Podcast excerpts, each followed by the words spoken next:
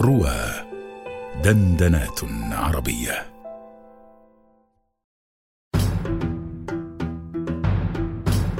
القصائد الرمضانية مع محمد حجاج على رواه.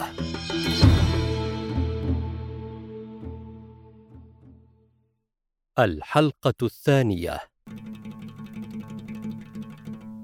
من أقدم الشعراء الأندلسيين الذين تحدثوا عن هذا الشهر الفضيل ابن دراج القسطلي، أبو عمر أحمد ابن محمد ابن العاصي ابن دراج القسطلي الأندلسي، شاعر وكاتب من أهل قسطلة المسمى اليوم قرية في غرب الأندلس منسوبة إلى جده.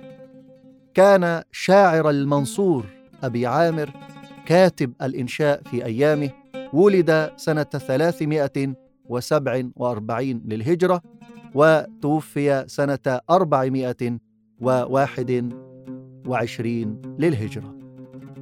قال الثعالبي: كان بالأندلس كالمتنبي في الشام.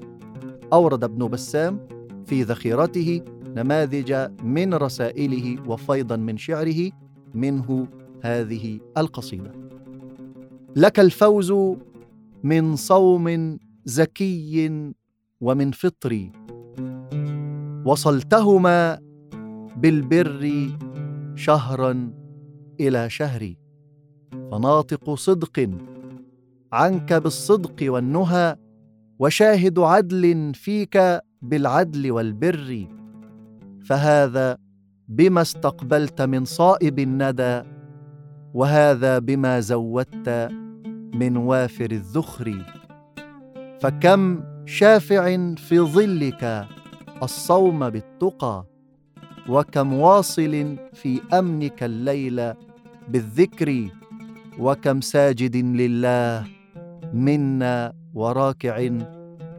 يبيت على شفع ويغدو على وتري، ووجهك للهيجاء من دون وجهه، وتسري إلى الأعداء عنه ولا تسري، وظلك ممدود عليه، وتصطلي بجاحم نار الحرب أو جامد القر، وكم قاطع بالنوم ليلا وصلته بغزوك ما بين الأصيل إلى الفجر، وأقدمت فيه الخيل حتى رددتها، وآثارها ثغر لقاصية الثغر.